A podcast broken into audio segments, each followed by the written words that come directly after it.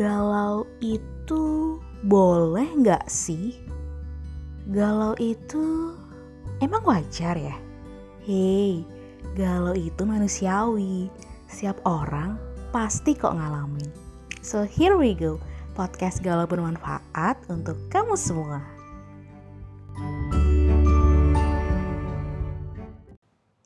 Halo teman galau semua, welcome back to Galau Bermanfaat Podcast with me, Arintia.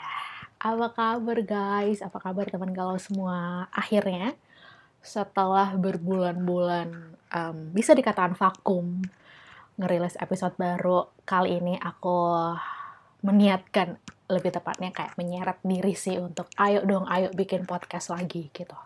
Dan kebetulan eh, beberapa waktu terakhir ini aku lagi galauin sesuatu dan lagi berusaha untuk mewujudkan si kegalauanku ini dan memecahkan kegalauanku ini. Jadi kenapa nggak dibikin podcast aja ya? Siapa tahu uh, dari teman galau semua juga mengalami hal yang sama gitu dan sesuai judulnya, yes, you read it right. Uh, kegalauanku itu adalah tentang mencari idola. Dan di umur uh, almost 30 ini, kayak 2 tahun menuju umur 30 tahun, aku memutuskan untuk kembali mencari idola gitu. Eh, kenapa nih ada kata kembali? Jadi gini uh, teman kalau semua. Dulu tuh aku udah pu udah pernah punya um, satu grup idola gitu. Dan itu tuh udah lama banget. Dan itu kayaknya terakhir deh aku punya grup idola. Itu waktu itu masih SMP gitu. Jadi uh, kelas 2 sampai kelas 3 itu aku punya grup band idola. Dan waktu itu aku tuh bener-bener ngulik dari semua lagunya, terus albumnya juga aku beli.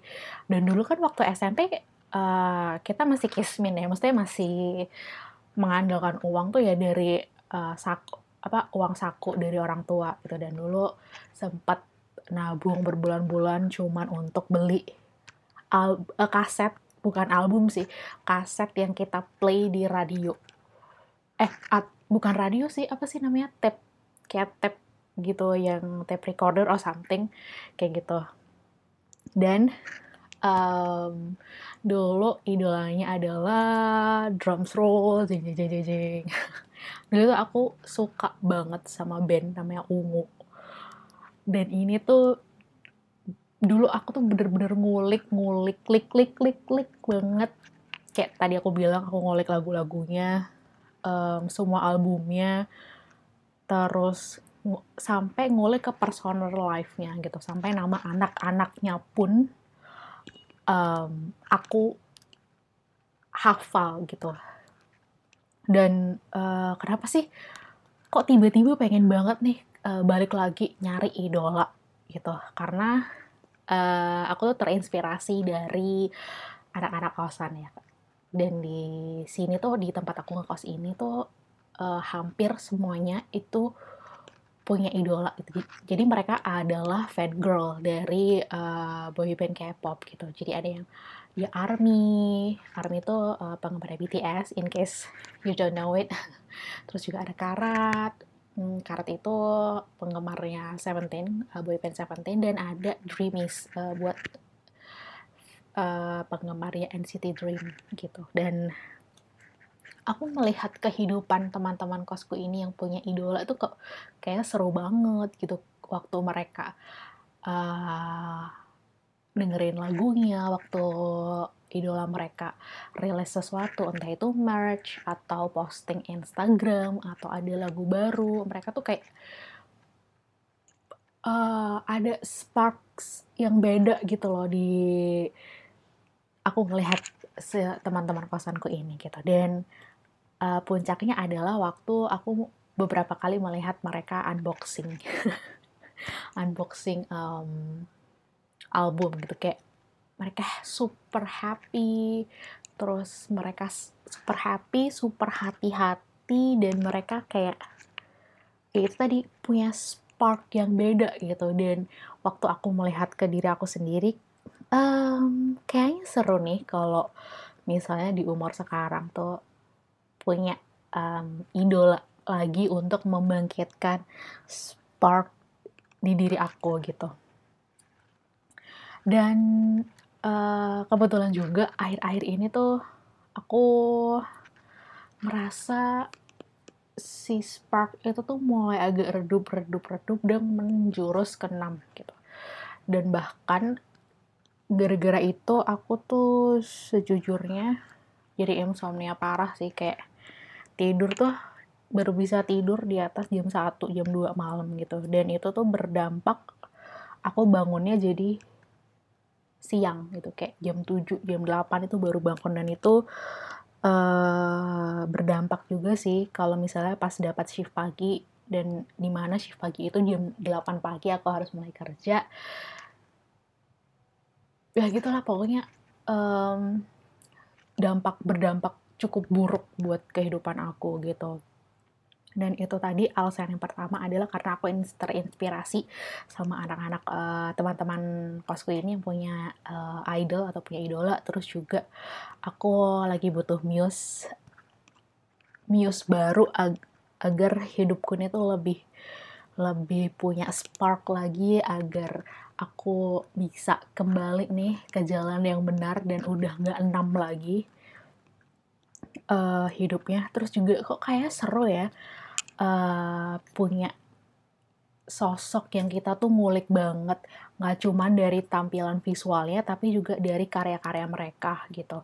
Dan dulu tuh aku melihat kehidupan SMP ku tuh yang ngulik banget dan punya idola tuh kayaknya seru banget gitu loh. Kita sedih dengerin lagu-lagu idol kita yang sedih kita seneng uh, kita bisa senang dan cara uh, salah satu cara untuk menikmati rasa senang itu kita bisa dengerin lagu-lagu mereka yang senang terus juga um, ngulik medsos tuh ngulik medsosnya idol tuh kok kayaknya seru gitu. Dan itu sih aku pengen juga ngerasain. Kayaknya seru ya uh, kalau misal kembali memiliki idola gitu. Nah um, tahap dan momen mencari idola ini sudah berlangsung beberapa bulan sih sejujurnya. Dan ini udah ada beberapa kandidat. Lah kandidat. Udah ada beberapa sosok yang kayaknya potensial nih buat aku pilih sebagai idola gitu. Dan ini um, gak cuman Korean aja atau nggak nggak nggak cuman yang berbau-bau Korea tapi uh, ada juga musisi internasional uh, band-band luar gitu. Terus ada musisi perempuan juga gitu. Dan kebanyakan sih dari luar ya. Kalau dari Indonesia aku belum menemukan sosok pengganti band ungu itu tadi yang sejak SMP aku tuh gila banget. Sampai gila. Bukan bukan fanatik lagi sampai gila itu karena dulu aku tuh kayak sering ngirim surat bahkan ke labelnya dan dan kalau dipikir-pikir tuh kayak anjir ngapain dulu ngirim-ngirim surat ngirim-ngirim apa ke label yang sudah barang pasti nggak akan sampai gitu ke artisnya atau ke idola si uh, ungu ini gitu. Ya biasalah dulu anak SMP belum belum ngerti sepanjang itu ya. Uh, kalau di bawah kalau di atas band tuh masih dinaungin sama label gitu. Kalau sekarang kan ada band yang indie tuh. Nah, tapi kalau dulu tuh zaman-zamannya masih band-band yang dinaungi sama label-label gede gitu. E, bentar aku minum dulu aus. Nah, sekarang aku mau kasih tahu beberapa kandidatnya. um, kebanyakan sih cowok dan ada satu uh, penyanyi perempuan, musisi, songwriter juga Oke, okay. yang pertama itu ada Mike Shinoda. Uh, buat kamu yang penggemar musik-musik rock, musik-musik um, rock, dan penggemar Linkin Park pasti tahu siapa Mike Shinoda itu. Jadi Mike Shinoda adalah uh, bisa dilihat, bisa dibilang dia tuh second lead singer dia Linkin Park dia songwriter juga dia keyboardist dia gitaris juga uh, di beberapa lagu gitu. Dan aku melihat Mike Shinoda ini selain dia multi talenta dan bisa main banyak instrumen adalah waktu dia nyanyi dan dia menghidupkan lagu itu gitu. Dan sa salah satu lagu ya Linkin Park yang jadi one of my soundtrack of my life itu adalah Iridescan di mana lagu Iridescan ini yang nyanyi kebanyakan Mike Shinoda dan waktu Mike Shinoda ini nyanyi dia tuh kayak memberikan lagu ini tuh jiwa gitu loh jadi lagu lagu ini tuh banyak dikira sebagai lagu keputusasaan, lagu yang dark gitu. Tapi aku melihat di sisi lainnya gitu. Waktu dinyanyiin atau waktu partnya si Mike Shinoda ini tuh, aku melihat lagu ini tuh dan mendengar dan merasakan juga bahwa lagu ini tuh adalah lagu penuh harapan gitu. Kayak Do You Feel Lost? Kayak gitulah pokoknya susah banget dijelasin pakai kata-kata ya. Itu yang pertama Mike Shinoda dari Glenn Kenpat. Oh, terus dia juga suka gambar graffiti sih. Itu juga dulu aku sempat juga nyobain gak gambar graffiti gitu. Dan yang terakhir adalah gayanya dia tuh keren banget. Dia tuh termasuk jajaran artis yang aku sebutnya tuh hot as hell.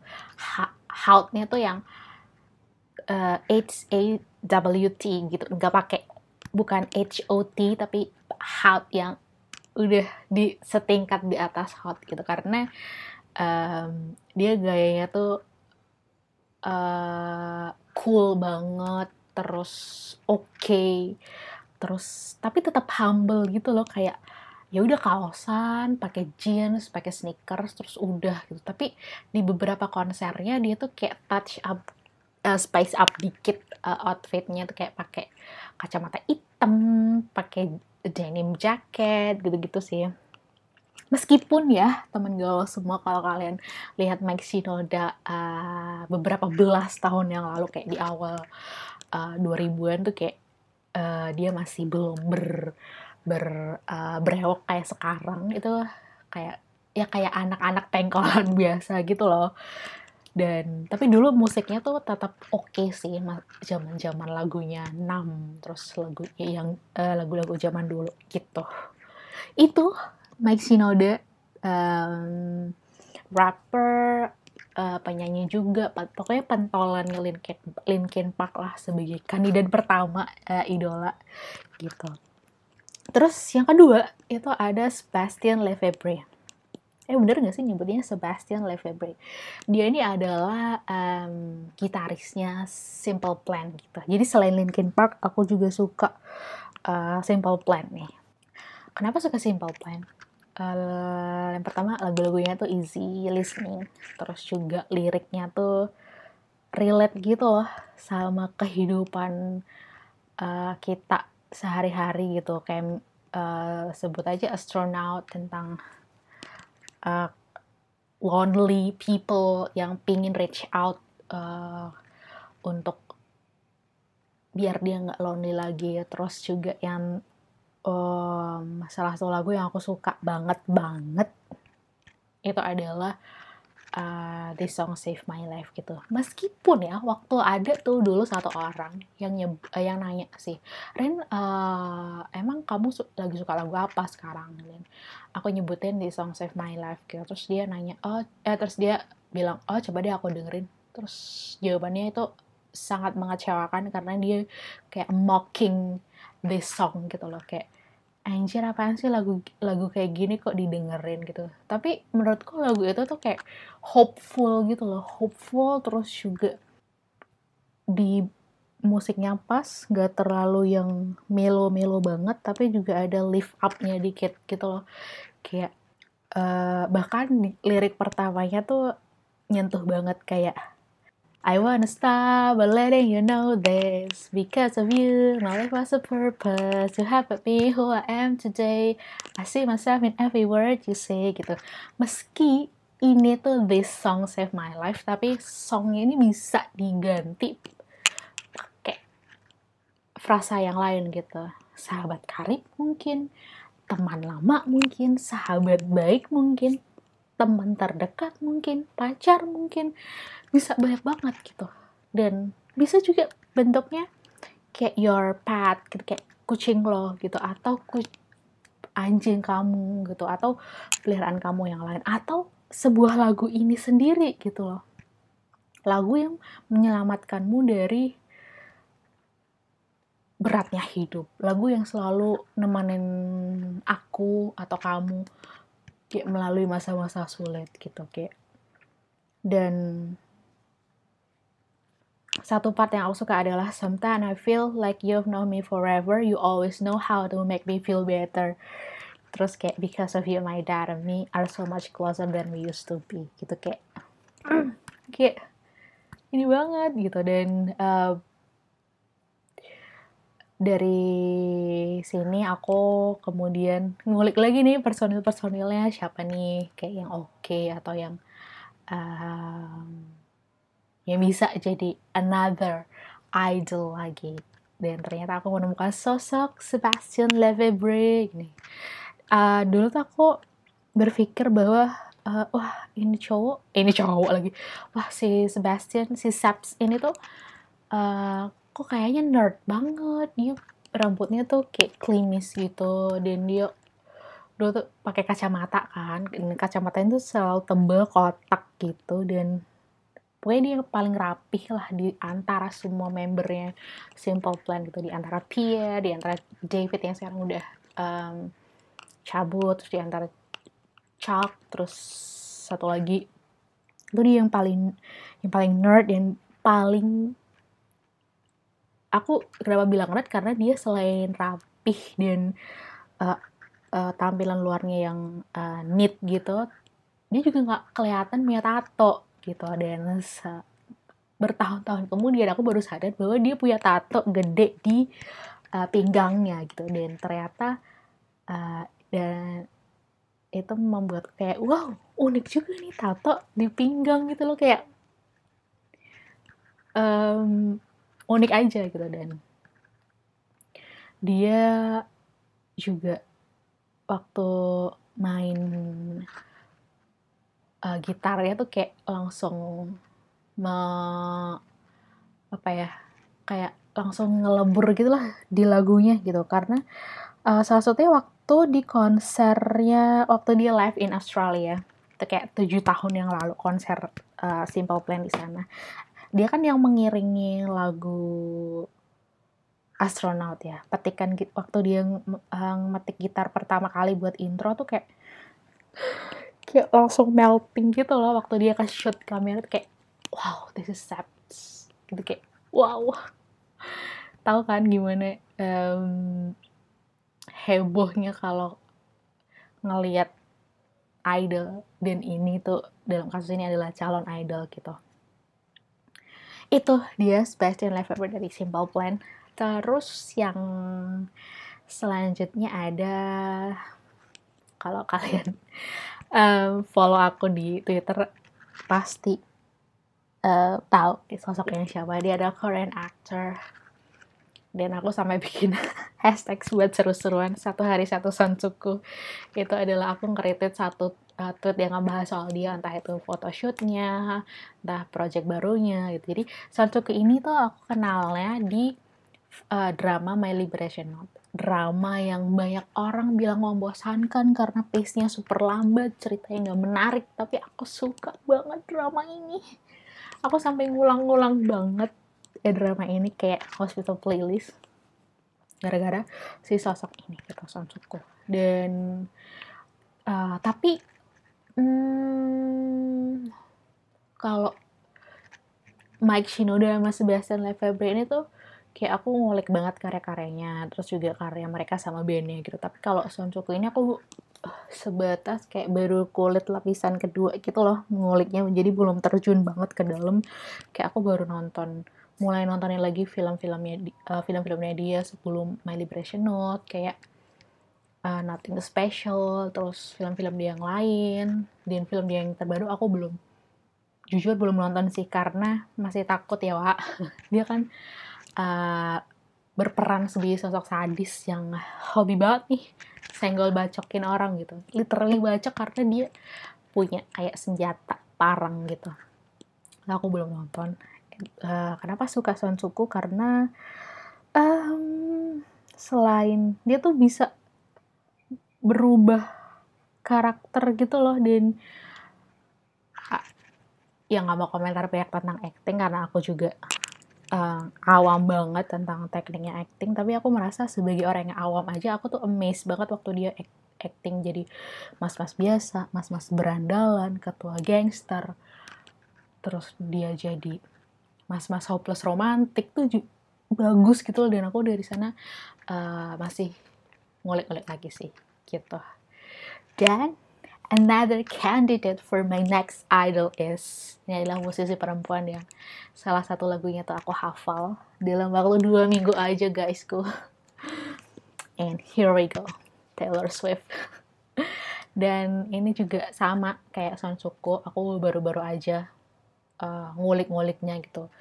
Lebih tepatnya sih mulai intens ngulik dan mulai amazed sama who she is. Itu waktu dia um, mulai reproduce lagu-lagunya sendiri kayak All Too Well nah All Too Well ini adalah lagu terpanjang karena dia 10 menit dan aku hafal dalam waktu 10 eh dalam waktu dua minggu aja kayak Maybe we got lost in translation. Maybe I asked for too much, or maybe this thing was a masterpiece, but it too wrote up. Wow, ini lagu bahkan saking aku sukanya sampai masuk ke beberapa playlist dari playlist kerja, playlist jalan kaki, playlist jogging, semua masuk gitu. Bahkan di playlist galauku yang um, Before You Go Please Don't itu juga aku masukin playlist ini. Kenapa suka sama Taylor Swift gitu? Kayak yang pertama dia terma kalau kata Dea di lagu ya Still Look Pretty dia itu adalah HBHG um, head bitch in charge. Kayak dia tuh kayak uh, leader yang so empower gitu lewat lagu-lagunya gitu. Lewat lagunya Wildest Dream or let's say Blank Space dia tuh kayak atau lagunya yang Me uh, yang featuring uh, Brandon Urie. Itu tuh lagunya kayak empowering banget. Dia dia menunjukkan kekuatan dia. Dia yang mewujud menu, ingin bukan ingin lagi sih kak. Dia berhasil menunjukkan uh, how powerful she is gitu. Apalagi um, waktu dia pakai lipstick merah itu aku juga terinspirasi juga nih. Kayak wow she is so gorgeous with her a bold red lipstick dan gimana dia percaya diri dengan karya-karya dia dan gimana dia um, kan banyak nih uh, maksudnya banyak media ya aku juga sekarang kerja di media sih ya kayak dari beberapa dari karirnya yang panjang itu kan banyak banget nih yang lebih menyorot kehidupan um, percintaan dia hubungan asmara mereka eh, asmaranya Taylor Swift ini.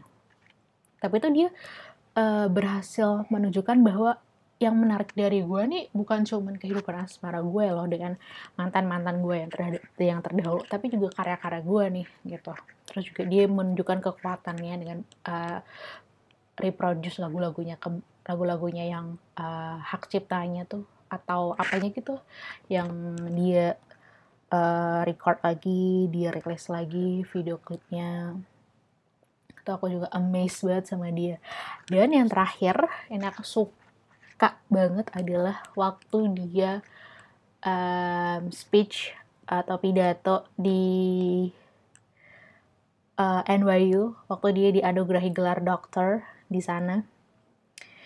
Dan uh, speechnya dia tuh kayak powerful banget gitu. Dia nggak mau ngasih um, nasihat apa-apa gitu. Tapi dia uh, menceritakan gimana perjalanan hidupnya gitu. Bahwa bikin salah itu nggak apa-apa bahwa nggak jadi sempurna itu nggak apa-apa gitu. Dan ya pun dari pertama dia dari awal speechnya yang hello I'm Taylor Swift aja aku udah newek nih udah banjir gitu. Karena aku bakal tahu apa yang akan mesti yang akan dia sampaikan gitu loh bukan tentang uh, menyombongkan dirinya menyombongkan uh, berapa Grammy yang udah dia udah dia dapat gitu. Tapi dia kayak menciptakan eh menciptakan membagikan gimana sih dia how struggle she she was gitu. Terus dia me, membagikan kayak dulu tuh dia salah banyak banget ngelakuin salah tapi dari kesalahan itu dia jadi punya kesempatan lain nih buat uh, menikmati hidup gitu. Dan itu menurutku um, keren banget. Keren banget banget sih dan nah itu. Keempat kandidat next idol. Tapi yang sekarang uh, dari keempat kandidat ini yang menempatin urutan pertama Max Shinoda sih. Karena dia bahkan sekarang udah aku jadiin wallpaper. Jadi dia setingkat lebih lebih di atas lah daripada ketiga kandidat lainnya gitu. Tapi dalam momen mencari kandidat ini aku tuh banyak banget temen galau kendalanya. Yang pertama karena aku anaknya gampang bosen. Dan uh, aku takut dan belum bis belum menemukan cara juga sih gimana kalau nanti aku bosen sama idola idola-idola ini gitu. Kayak misalnya oh oke okay, aku nentuin mau oh aku mau bakal ngulik lebih dalam lagi aku bakal uh, memilih nih misalnya nih Mike Shinoda gitu. Aku tuh takut kayak uh, oh aduh lagi bosan banget nih sama uh, Shinoda gitu. Terus kayak aku berhenti menikmati lagu-lagunya. Aku berhenti mengulik um, hal-hal menarik tentang dia atau hal-hal apa pun menarik nggak menarik tentang dia. Terus kayak uh, terus aku berada di masa enam lagi. Terus itu sih yang aku takutin karena ya itu anaknya emang bosan terus juga aku adalah tipe yang kalau suka idol atau band atau penyanyi itu cuman bukan cuman sih maksudnya kurang uh, mengulik sampai ke inti bumi. Maksudnya kurang mengulik itu kurang nyelam ke, ke dalaman gitu loh. Dan itu aku harus mungkin harus belajar kali ya sama teman-teman uh, kosan aku. Kayak misalnya dari Maishinoda ini aku suka uh, karya-karya dia yang beberapa aja gitu tapi aku nggak suka nih karya dia yang uh, di luar Linkin Park gitu Nah itu tuh menurutku kayak hmm, aduh gimana ya gimana ya gitu. Terus kayak Sebastian Lefebvre ini kan juga dia di luar Simple Plan kan nih kayaknya tuh uh, punya program di radio sama siapa gitu. Nah itu aku juga kurang suka nih. Aku suka dia sebagai musisi gitu. Nah itu tuh menurutku kayak hmm, gimana ya gitu. Nah itu sih kedua tantanganku gitu guys. Nah jadi itu tadi um, kisahku atau live update yang sekarang lagi di fase mencari idola karena I need a new muse in my life gitu dan menurutku sasa aja sih uh, kembali mencari idola di umur yang bisa dibilang masih muda ini. Aku menolak disebut tua karena hey guys, I'm still 28. Come on. Dan um, mari kita lihat uh, dari keempat kandidat tadi aku bakal lebih ngulik mana lagi dan bakal uh, menjadikan siapa sih sosok yang uh, akhirnya aku pilih sebagai my another muse gitu. Dan kalau kamu sendiri gimana nih? Uh, kamu punya idola kah? Atau kamu punya idol tertentu kah? Gitu? ya kamu akan mendengar suara-suara. Dan itu oke okay, jadi segitu dulu uh, episode galau bermanfaat. Kali ini dan aku mau tahu dong kalau di antara teman galau semua ada nggak sih yang punya idola? Gitu. Kalau boleh tahu siapa nih? Boleh banget. Uh, kamu sebutin nama idola kamu boleh banget kamu nge-share episode ini di Instagram Story, di Twitter, atau di mana pun uh, lini media sosial dan kamu sebutin siapa sih idola kamu dan kenapa kamu uh, mencari, eh dan kenapa kamu suka nih sama idola ini gitu. Terima kasih sudah mendengarkan episode Galau Bermanfaat sampai selesai. Mohon maaf kalau ada kesalahan dan see you in another podcast guys.